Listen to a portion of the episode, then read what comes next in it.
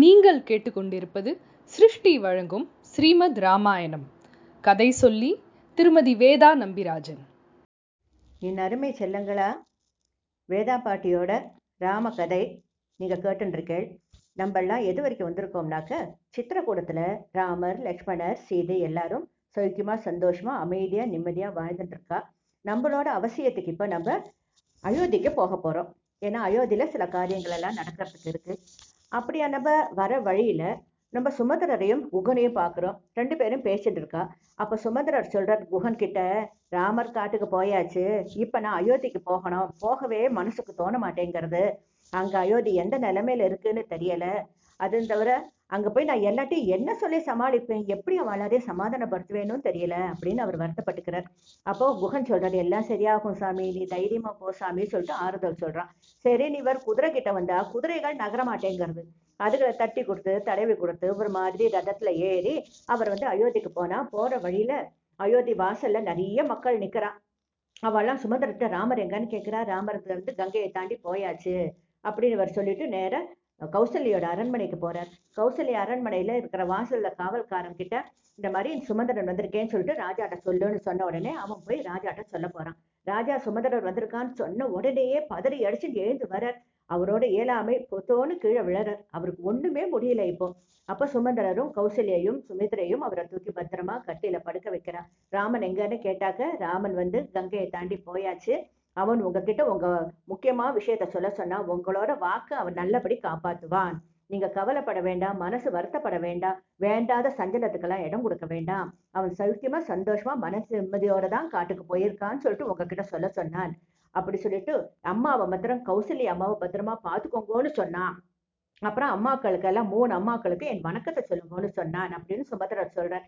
அப்புறம் சுமதரர் போயிடுறார். அப்போ கௌசல்யக்கு பொறுக்கவே இல்லை பாவம். நீங்க உங்க பிரியமான மனைவி கைகேயிக்கு வரம் கொடுக்கறத கொடுத்துட்டு என்ன என் பிள்ளைகிட்டேருந்து பிரிச்சுட்டேளே சொல்லிட்டு அவள் ரொம்ப அழறா. கௌசல்யே நீ இப்படி சொல்லாதமா நான் வேணும்ட்டு செய்யலை இந்த மாதிரி எல்லாம் எப்படி நடந்ததுன்னு என் மனசு ரொம்ப வேதனைப்படுறது. நீ தான் என்னை பொறுத்துக்கணும் அப்படிலாம் சொல்லிட்டு உன் கையைத்தான் சொல்லிட்டு கையை தூக்கி கையில பிடிச்சுக்கிறேன் அப்பதான் அவருக்கு சின்ன வயசுல அவரோட ஒரு பெரிய தப்பு ஞாபகத்துக்கு வருது. என்னன்னா இவருக்கு யுவராஜ பட்டாபிஷேகம் பண்ணின உடனே ஒரு நாள் காட்டுக்கு வேட்டைக்கு போயிருக்கார். வேட்டைக்கு போனா இவருக்கு சப்தவேதி பானம்ங்கிற ஒரு கலை தெரியும். அதாவது சத்தத்தை கேட்டு அம்பு விட்டா கரெக்டா விடுவார். அந்த மாதிரி அந்த பக்கத்துல இருக்கிற ஆறுல யானை தண்ணி குடிக்கிற மாதிரி ஒரு சத்தம் கேட்டது. இவர் அம்பு விட்டார்.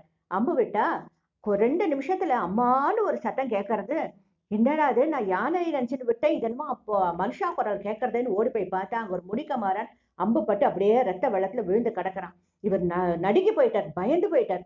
அடடான்னு சொல்லிட்டு கிட்டக்கு போனேன் நான் உங்களுக்கு என்ன தப்பு பண்ணேன்? ஏன் என் மேல அம்பு விட்டேன்னு அந்த முனிவகுமாரன் கேட்கறான் அப்ப ஐயோ தெரியாதனமா நடந்துருத்துப்பா யானை நினைச்சேன் நீ குடத்துல தண்ணி மூக்கிற சத்தம் யானை தண்ணி குடிக்கிற மாதிரி இருந்தது என்னை மன்னிச்சுக்கோப்பானாக்க நான் உங்களை மன்னிச்சுட்டெல்லாம் பிரயோஜனம் இல்லை. இந்த ஒத்தையடி பாதை வழியா போனேன் எங்க அம்மா அப்பா அங்க தாகத்துல தவிச்சுட்டு இருக்கா அவளுக்கு தண்ணி கொடுக்கதான் நான் தண்ணி கொண்டு வரதுக்கு வந்தேன். இப்படி என்ன அடிச்சு போட்டுட்டாலே இப்ப அம்மா அப்பாக்கு யார் ஜலம் கொடுப்பா? அப்படி சொன்னோடனே நான் கொண்டு போறேன்ப்பா ஜலம் கொண்டு போறேன்னு சொல்லிட்டு இவர் தவிச்சுட்டே சொல்றேன் நீங்க ஜலம் கொண்டு போறதுக்கு முன்னாடி இந்த அம்பை ஒண்ணு எடுத்து விட்டுட்டு போங்க. என்னோட வலியை தாங்க முடியல. சொன்னேன்னா அம்பை எடுத்து அவன் செத்து போயிடுவான். ஆனா கூட வேற வழி இல்லாம அம்பை எடுத்து போட்டுட்டு தசரதர் அந்த குடத்துல ஜலத்தை எடுத்துட்டு போறார். இவர் வர காலடி சத்தத்தை கேட்டு அந்த வயசானவன் ரெண்டு பேரும் குழந்தை வந்தியாடாப்பா ரொம்ப தாகமா இருக்குடா தண்ணி கொடுடான்னு கேட்கிறா அவ ரெண்டு பேருக்கும் இவர் ஜலம் கொடுத்தோன்னே அவ குடிச்சு முடிக்கிறா. முடிச்ச அப்புறம் ஏண்டா குழந்தை பேசல? உனக்கு ஏதாவது உடம்பு முடியலையான்னு கேட்கிறா நான் உங்களோட பிள்ளை இல்லை. நான் இந்த நாட்டு ராஜா.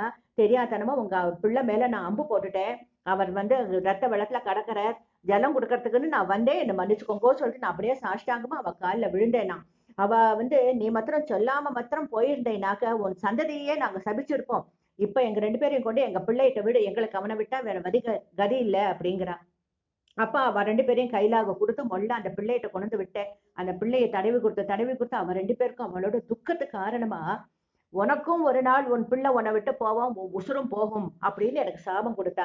நான் அதை வாங்கிக்க தான் வேணும். நான் பண்ண பெரிய தப்புக்கு நான் இந்த சாபத்தை அனுபவிக்க தான் வேணும். அந்த சமயம் இப்ப வந்தெடுத்து இப்ப புரியறது அந்த அம்மா அப்பா எவ்வளவு தவிச்சிருப்பான் அவ பிள்ளைய பறி கொடுத்துட்டோங்கிறது இப்பதான் எனக்கு புரியறது.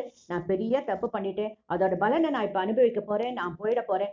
இந்த சதியில மத்திரம் கைகையை பண்ண. இந்த சதியில பரதனுக்கு துளியாவது பங்கு இருந்தா பரதன் என் பிள்ளை இல்ல. கைகையையும் பரதனையும் நான் விலக்கி வச்சுட்டேன். அப்படி சொல்லிட்டு சொல்லி புலம்பிட்டே இருக்கார் ராத்திரி முழுக்க. கௌசல்யையும் சுமித்திரையும் அவருக்கு எத்தனையோ ஆறுதல் சொல்லி சொல்லி பார்த்து அவ அசந்து போயிட்டா. கடைசியில பார்த்தா அடுத்த நாள் விடிகாத்தால தசரதர் தன் உசுரை விட்டுட்டார்.